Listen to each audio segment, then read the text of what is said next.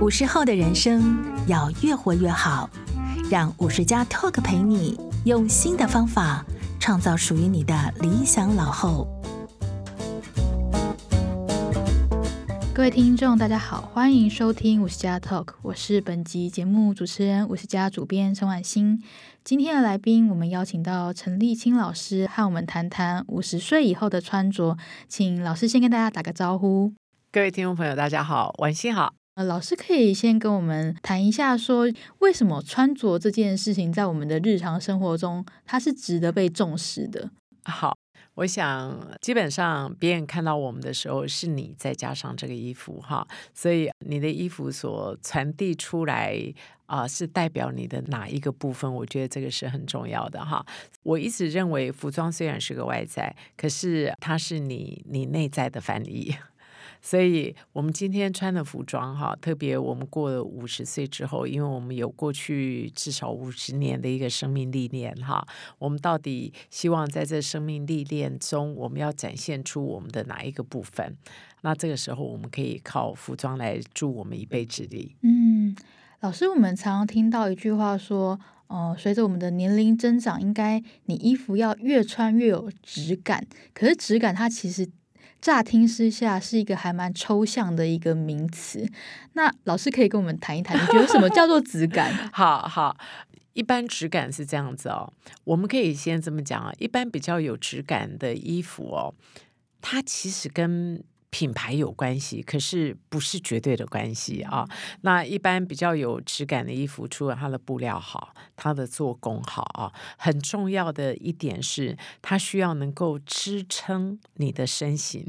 支撑你的身形。对，所以我们就会发现哦，他有时候穿起某件长裤的时候，我们就会觉得为什么看起来我们的肌肉是垮的，屁股是下垂的，可是可能换了另外一个剪裁，换了另外一个布料或者是一个品牌的时候，我们在穿起这个长裤的时候，你会觉得整个腿突然变得比较上提，比较长，然后我们的臀部整个是上提的，那我觉得这个就是所谓的质感。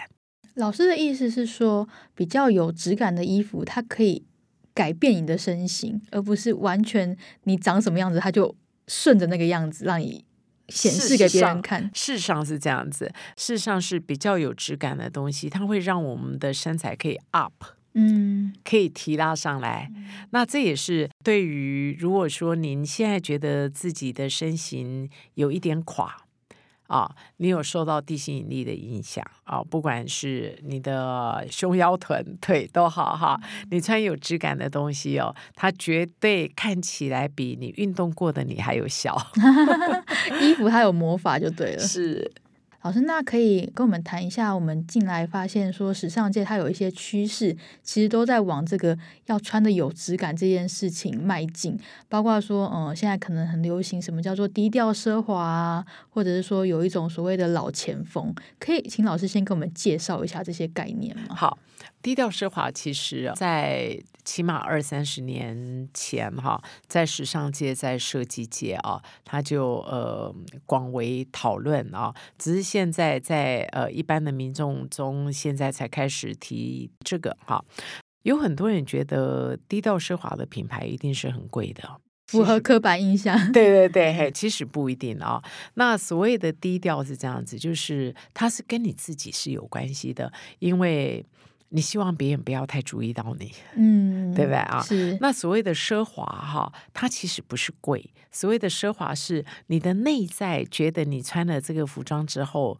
你的感觉觉得很舒服。是我感觉变好了，呃，它布料觉得很舒服，还有我们刚刚在提到说，对于你身形的修饰，它是很棒的啊。所以低调奢华比较是关于你自己的奢华。那呃，很多低调奢华的服装哈，在刚开始的时候，它是比较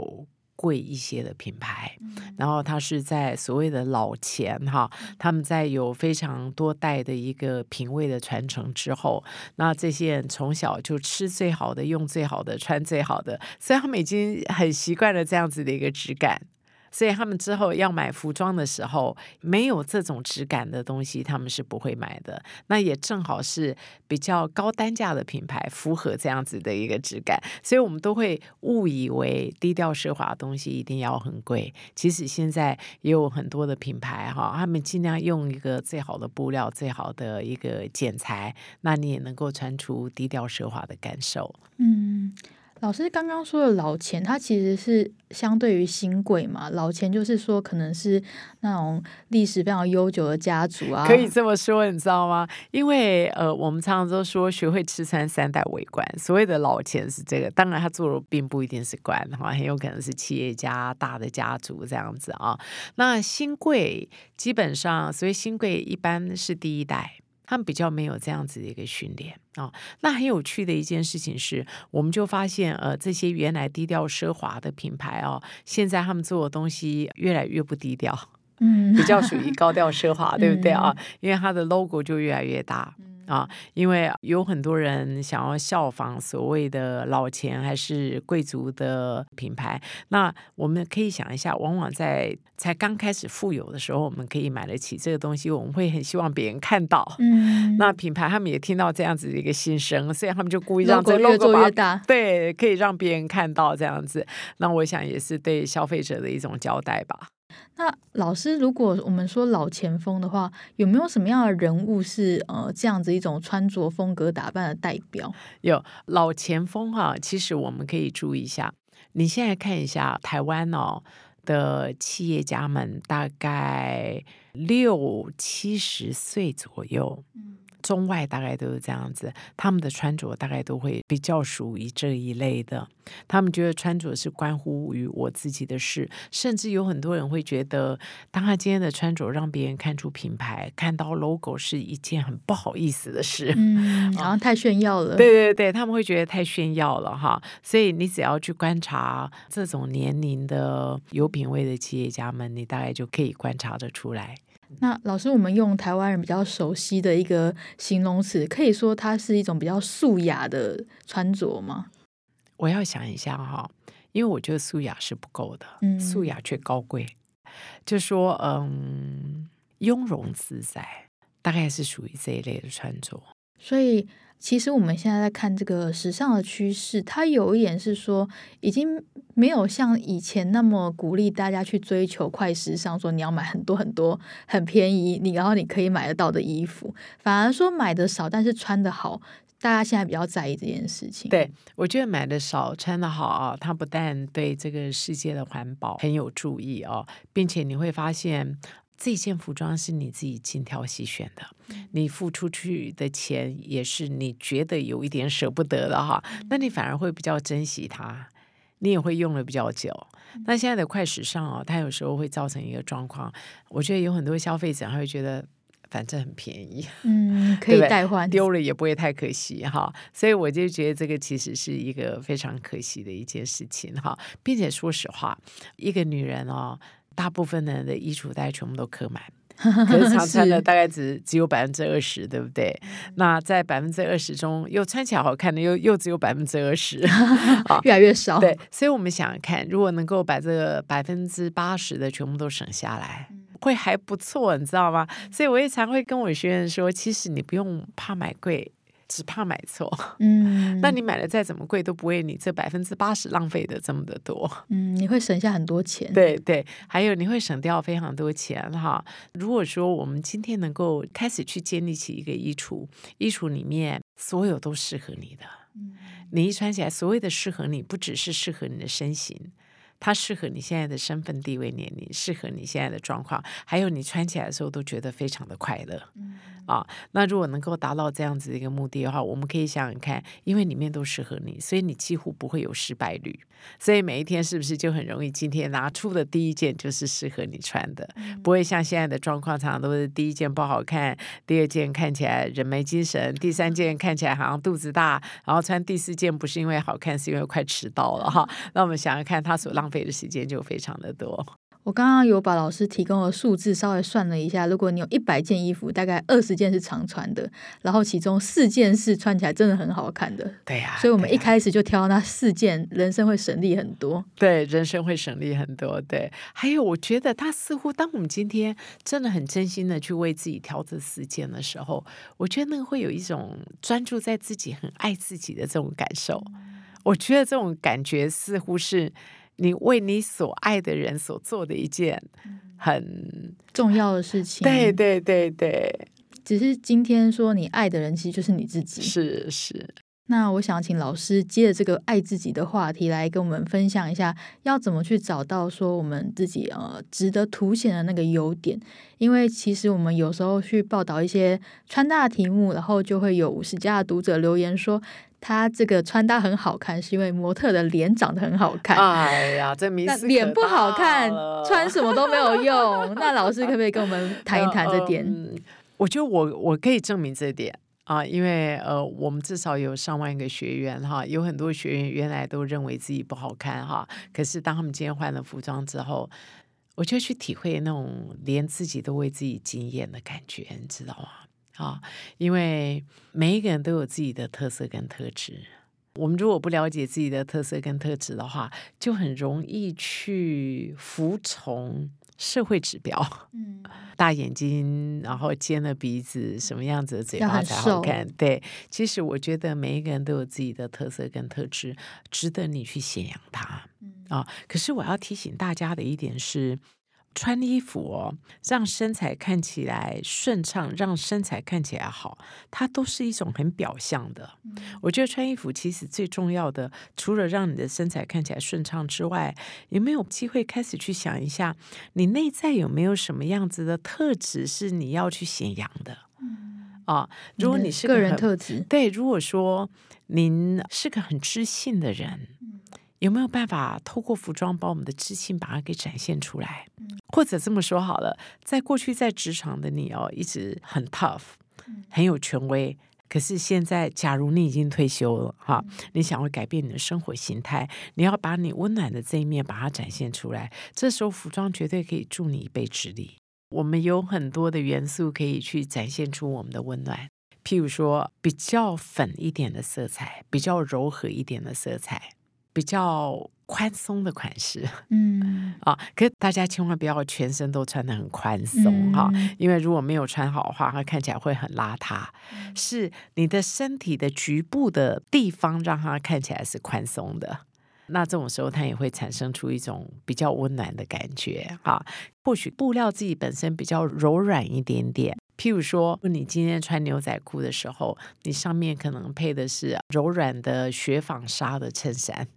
它就会比比较硬的布料的衬衫，它会看起来更为温暖。嗯，了解。其实我们常在讲形式的这两个字哈，我们要先有形，那个势才有办法可以造出来。那所谓的势不一定是气势，所谓的势是你今天所要造型出来的感觉，像温暖啊、温柔啊、专业啊、权威啊、知性啊、感性啊。其实内在的每一个形容词都有相对应的穿着。老师，那如果我想要的是相反的一个形象改造的过程呢？比如说我可能觉得，哎，我过去都太没有自己的声音了，我现在想要我是一个比较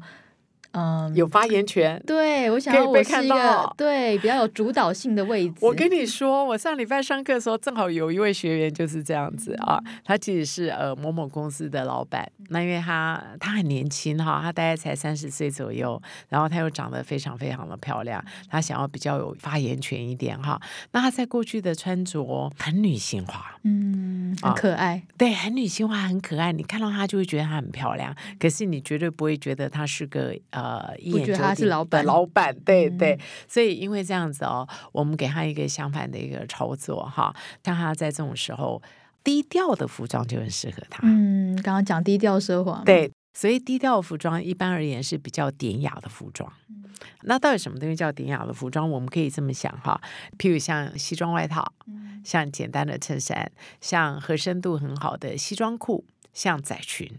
这一类都是当我们今天想要有发言权的时候，你可以把它穿出来的，因为这些东西哦是属于那种比较严谨一点的服装。啊。那另外一个方法就是你的正式度稍微比别人高一些些、嗯、那所谓的高一些些的意思，譬如说今天的人大概穿的都是商务便服，并且都没有穿西装外套，那你就可以加上一件西装外套，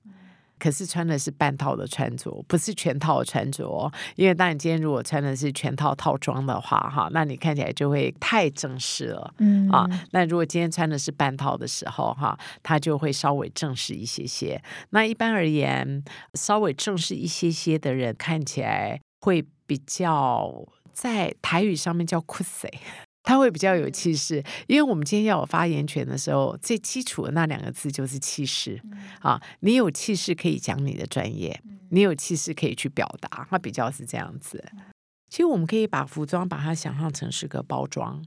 那包装和假装是不一样的。所谓的包装就是保护商品不受伤害哦，让商品的美好可以被看到。嗯，老师的讲法很不错，对不对哈？所以我在想，就是说，不管你有没有在职场上面工作哈，今天你想要让别人看到什么样子的美好，所以我们要把这个美好把它展现出来。而这展现除了用我们的嘴巴说话之外，好，除了用我们的肢体语言，除了用我们的待人处事之外啊，我们的服装自己本身它就是一个戏服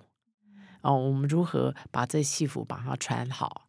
老师，那如果是对自己很没有自信心的人呢？就是他觉得说，我就是很普通啊，我好像也没有什么好扮演的，我也不想要在别人心中留下什么印象。那这个你会给他什么样的建议？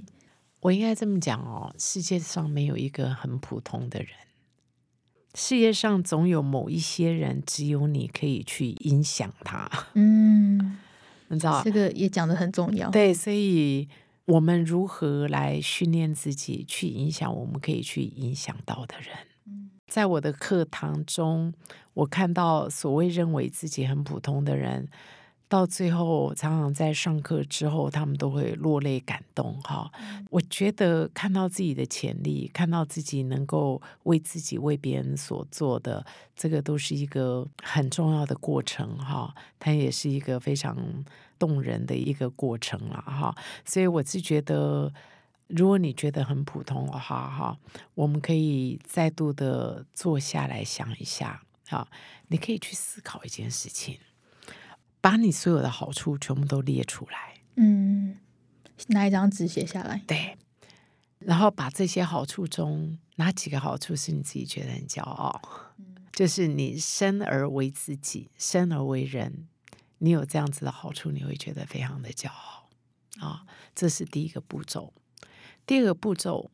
写下你很期待的好处。有很多人会告诉我说，这个好处只是我期待的，它不会变成我。我就是要跟你说，它就是会啊，什么东西是你很期待的？你有没有一个很羡慕的一个人，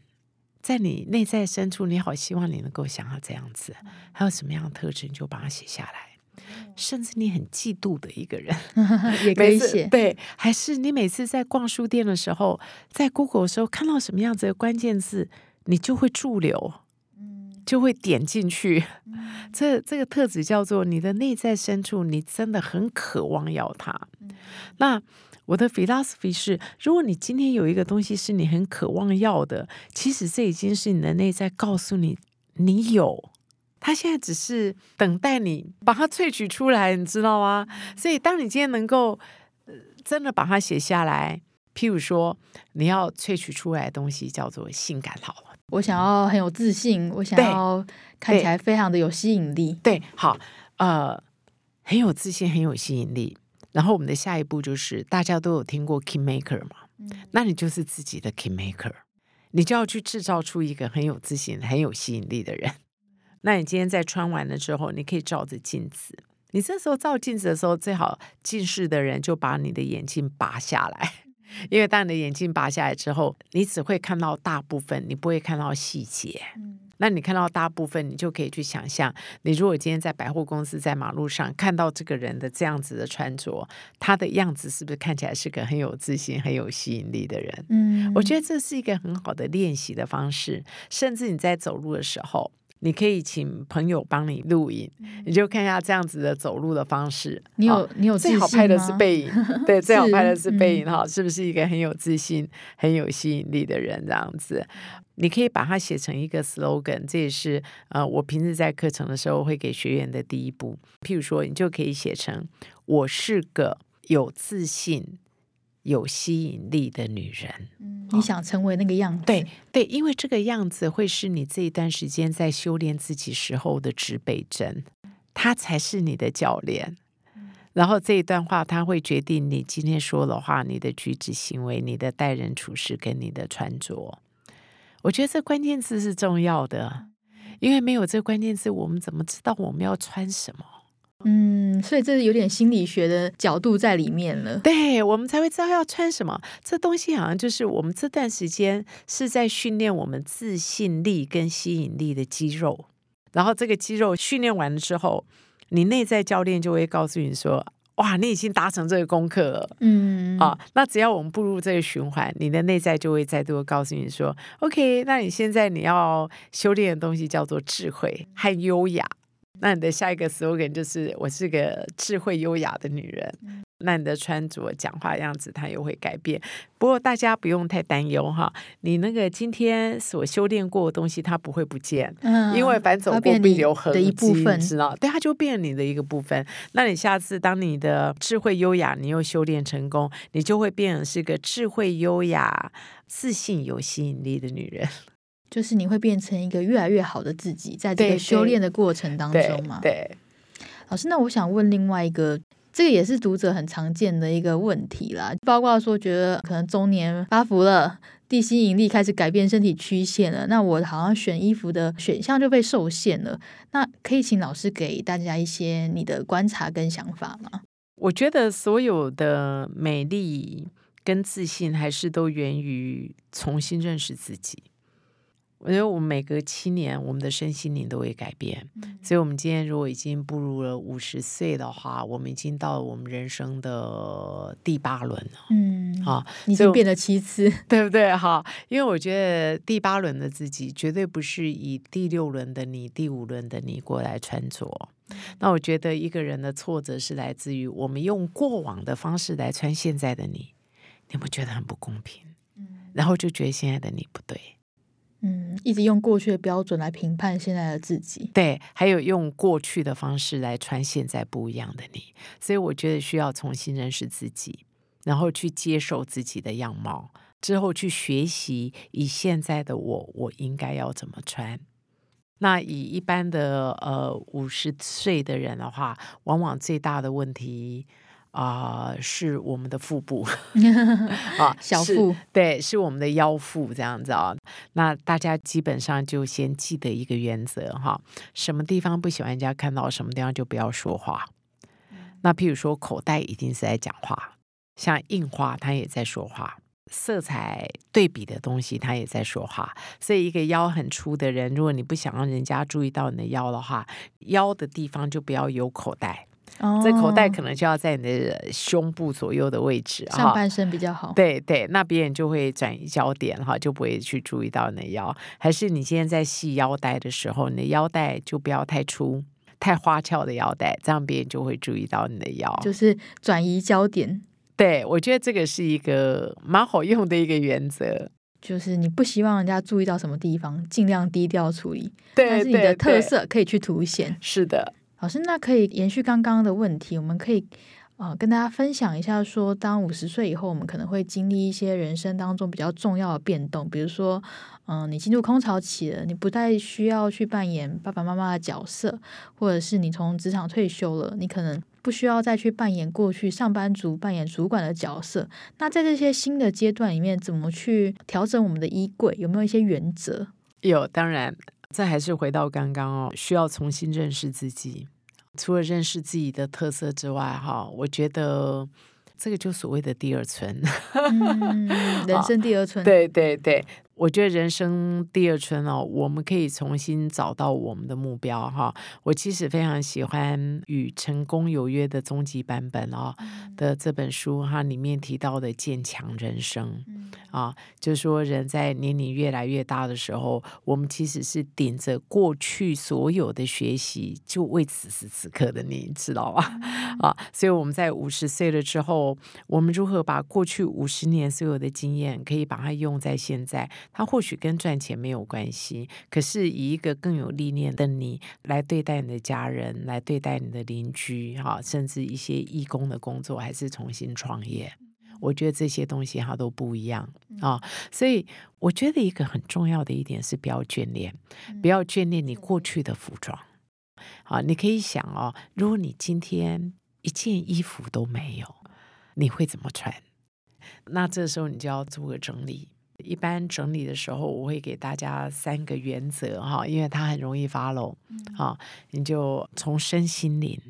那所谓的身就是太大太小都拿掉，嗯，这个很容易follow嘛。对，太大太小都拿掉，一般人这样子先走了一圈，太大太小都拿掉，大概已经只剩一半了，一百件只剩五十件。那第二个不符合你现在的身份地位，你也把它拿掉了哈。像你可能在职场的时候有很多套装，现在已经不太需要。嗯啊、所以你这时候你大概你又去掉了一半。那什么东西叫零？零就是你期待中的自己、啊、那我们刚刚不是请大家为自己下了一个 slogan 吗、啊、如果你现在的 slogan 是个我是个优雅智慧的女人，那你现在觉得这剩下这二十五件有没有办法让你看起来是优雅智慧的女人？如果没有的话，也请你把它拿掉。那如果拿掉之后全部都没有，那我恭喜你，因为你现在是毫无负担，嗯，哎，你可以重新去建造重新的自己，而不需要去配合你的过往服装。嗯，了解。老师刚刚讲到说，其实嗯，太大太小的衣服都可以先淘汰嘛。但是像我自己，可能有一些衣服会觉得说，哎，现在穿起来还蛮胖的，但是我可能有一天会瘦下来，这样我可以留着吗？啊、所以会瘦早就瘦了、啊，你不会觉得吗？不要痴心妄想。没有啊，其实我的经验是，即使那时候瘦下来啊，常常我们的身材结构都改变了。你就算瘦下来，也不会变成当时买这件衣服的你。对，你可能是成为一个更好的你。其实我自己是有这个经验嘞，因为我大概半年前哦，我就变瘦了。那我们不是常说，哎，你瘦了之后你穿长裤才会好看吗？结果我那时候我就，哎，穿了我的长裤，我怎么每一件长裤看起来都像是个没有屁股的女人？可是明明我脱下来的时候，我的臀线比原来更丰满、更好看。后来我才去了解到，因为我的臀部的整个曲线上提了。那你想一下，我原来的长裤以我那时候的身高体重，它的剪裁要装我那时候的身高体重，它的臀部的远远的那一块是比较下面的，所以它撑不住我现在可能上体的三公分的臀部。所以我明明变得比较有臀部，反而是每位学员都在跟我说，老师你的臀部不见了。这么明显？我觉得很奇怪，我臀部明明练出来了，怎么会反而不见？那这个就是所谓的我们的结构改变。嗯，了解。所以其实你的衣着是要视每一个当下你的状态去改变的。对，所以每一次买衣服的时候不要买太多，因为你一定会变。嗯，真的。其实家里的长辈可能都有一些珍藏多年的旧衣服，然后他觉得说，哎，这当初买的时候好贵哦，我可能是去定做的，而且以前的用料都很扎实。那你要叫他们丢掉，好像他们会觉得说，啊，你要这么浪费吗？那老师你觉得说这要怎么去处理？好，呃，我觉得有两个做法哈。我是认为任何的服装哦，你要保留它，你要为它负责任，就是你要穿它。你要不穿它，就把它当成是个艺术品般的把它裱框起来，嗯，千万不要让它在我们的衣橱里面啊挤压受潮啊。那如果说你要穿它，穿起来呃不是你想象中的自己的时候，那你需要经过修改。我们可以透过修改，改它的合身度，改它的长短，让它变成你现在愿意再穿它。那我觉得这样子我们保留它才有意义。那如果这些动作我们并不想做的话哈，我想送给朋友们一句话，我觉得真正的浪费是放在里面没有人穿。嗯啊，如果我们今天能够送出来给世界的某一个角落的某一个人穿，我们可以想象他今天穿了这个服装，让他今天看起来很有光彩，让他得到了一份工作，让他嫁出去了，那你就会觉得这个服装它很有意义。千万不要让这个服装停止在你的衣橱里。嗯，其实哦，有很多人都会觉得说这服装还很好，这服装吊摆都还没剪下来，把它送掉太浪费了哈。曾经我有位学员，他是一个会计师哈，他大概在六十几岁的时候，他处理掉他大部分很好的服装，因为他说他们大楼管理员跟他说，你的服装现在要把它送出来。因为你现在送出来叫礼物，你过世以后送出来那叫遗物，对、嗯、所以他不但把它当礼物送，并且他送走之前他都会先去干洗，因为他说这是给别人的礼物，而不是让别人觉得这个是我不要的呀、yeah, 那提到送出来这点哦，如果朋友可以整理整理的话哦，十二月十五号的时候，弘道基金会也会在我们学院举办义卖的活动哈。那我就觉得这个很有意义，因为我们可以把这些所得都捐给这些老人们哈。我们去年大概在一个下午就募得了四十万。哦，这么厉害、哦、对，那我就觉得这件事情多有意义、嗯、你看一下，那所以我们这样子累积到最后的四十万，然后买了很多的棉被，就让这些人可以在冬天的时候不会受寒，然后让这些人的小孩还知道自己的父母还很健康，我觉得这个是一件很棒的事情。嗯嗯，老师他其实呃鼓励大家捐赠衣物，通常是说你捐赠出来的衣物是要有人会想买的嘛，然后把它换成钱，然后钱再去帮助一些有需要的人，不是说直接捐衣服，是不是？呃，直接捐衣服也可以，因为它的管道不同嘛，自然会有适合他的人可以买回去。其实我很想提一点，其实衣服自己本身是有能量的。我们不是常说天生我材必有用吗？其实我觉得衣服自己本身他们很喜欢被穿，所以我们自己都可以去体会，当你今天买到一件心爱的衣服的时候，你如果常穿它，我觉得你跟这个衣服的情感会不一样，你知道吗？所以如果你今天穿的衣服你自己穿不下，真的送给别人穿，让他天生我材必有用，它才会变成是一个能量比较好的衣服。对啊对啊，老师你们跟弘道基金会这个合作是基本上每年都会进行，是不是？对对，现在已经非常多年了、嗯、就是说鼓励大家可以捐赠衣物，然后义卖所得，对，可以捐给基金会嘛。对、嗯、老师那就是、呃、你们收衣服的时候有没有什么原则？比如说有些东西可能它就是真的已经不适合捐了。其实收衣服最主要是弘道基金会他们在做哈，他们在收衣服的时候，呃，需要是状况很好的衣服，那包包也需要是状况很好的包包。状况很好定义可能是比如说七成新以上，呃，呃可能不止，至少要八成新。那事实上收到的很多捐赠物，有很多都是吊牌还没剪下来的，所以其实可以在里面挖到很多的宝。那那种还没有剪下来的服装啊，大致上大概都以一折到两折左右的价钱，真的很划算。卖出去，对。但换言之，也是说，可能很多人买回来，立刻发现自己买错了，一次都没有穿过这些衣服。对对对，嗯。所以其实就是鼓励说大家可以更认识自己，然后去挑选最适合你现在状态的衣服嘛。对啊，错了就勇敢承认错误，把它捐给适合的人。对， 我, 对我觉得有很多人不太舍得捐出来、哦、因为他们觉得这个东西很浪费、哦、可是你如果当时花了三千块钱三万块钱，它放在你的服装，三千块钱三万块钱它也不见了啊、哦，它还反而占了你的宝贵的衣橱的一席之地哈，这其实还蛮可惜的。那老师你自己看过这么多学员，然后陪伴过这么多人去认识自己的过程，你觉得说在这个我们整理衣柜的过程，它可能会去改变我们的人生吗？绝对绝对，在我课程中其实呃，整理衣橱只是到最后的作业，可是其实我没有想到到最后最让大家感动的是自己整理衣橱的过程，因为整理衣橱的过程你在回顾自己的人生，在每一件衣服你决定去还是留的当下，你就是在给自己重新下定位。我觉得这过程非常令人动容，你知道吗？你会有一些回忆，比如说你想到你当初是怎么买下这个衣服的，对，你对自己的期待是什么，然后你会看到自己曾经是谁，然后你决定你还要再当谁。嗯，你可能有些成长的痕迹在这之中可以看得出来吗？对，然后整理完了之后你会非常非常的放松。那整理完了之后还有一个很重要的一个动作哈，就是你的服装的吊挂的方式的流需要对流动的流嘛、就是、对对，它的流会需要对哈。那其实我称这种流叫做心流，就是它会是跟你的生活形态是有关系的。所以整理完之后我也鼓励大家，如果你的衣架没办法帮你的衣服保型的时候，你可以把你的衣架把它换掉、嗯啊、最好就像精品店般的啊，都是统一的衣架，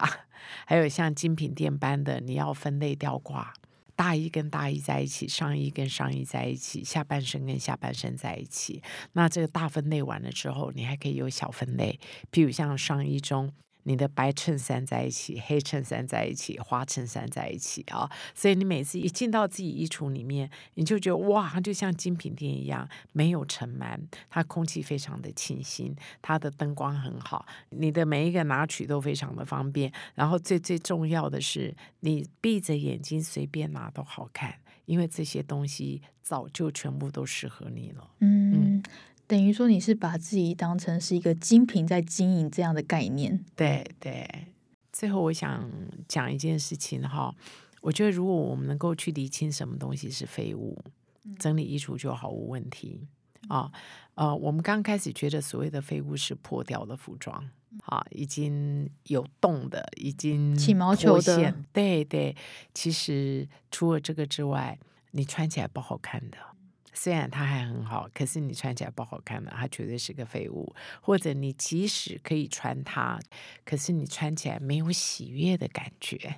不会怦然心动，可以这样讲吗？ 对, 对，我觉得这个它也是废物哈。其实有另外一种废物是大家更需要警觉的，就是因为有了它，所以阻碍了你的成长。嗯，所以想想我们有多少衣橱里面的衣服，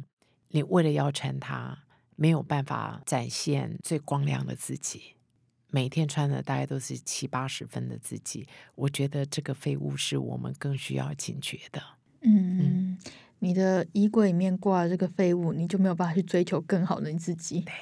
今天很谢谢陈立青老师跟大家分享，在年底快要换季的季节里面，其实大家都可以借由整理衣橱去好好的重新回顾自己的人生，然后也想想说你现在想要成为的是什么样子，什么才是最适合你的、嗯、也许会有很多不一样的收获，是成为理想中的自己永远不嫌迟。今天就很谢谢大家的收听，那如果大家喜欢今天这一集节目，可以追踪我们，也可以到 Apple Podcast 的首页给我们五星好评，并且留言留下你的想法，也可以上五十加的官网赞助我们。谢谢大家的收听，我们下次再见，拜拜。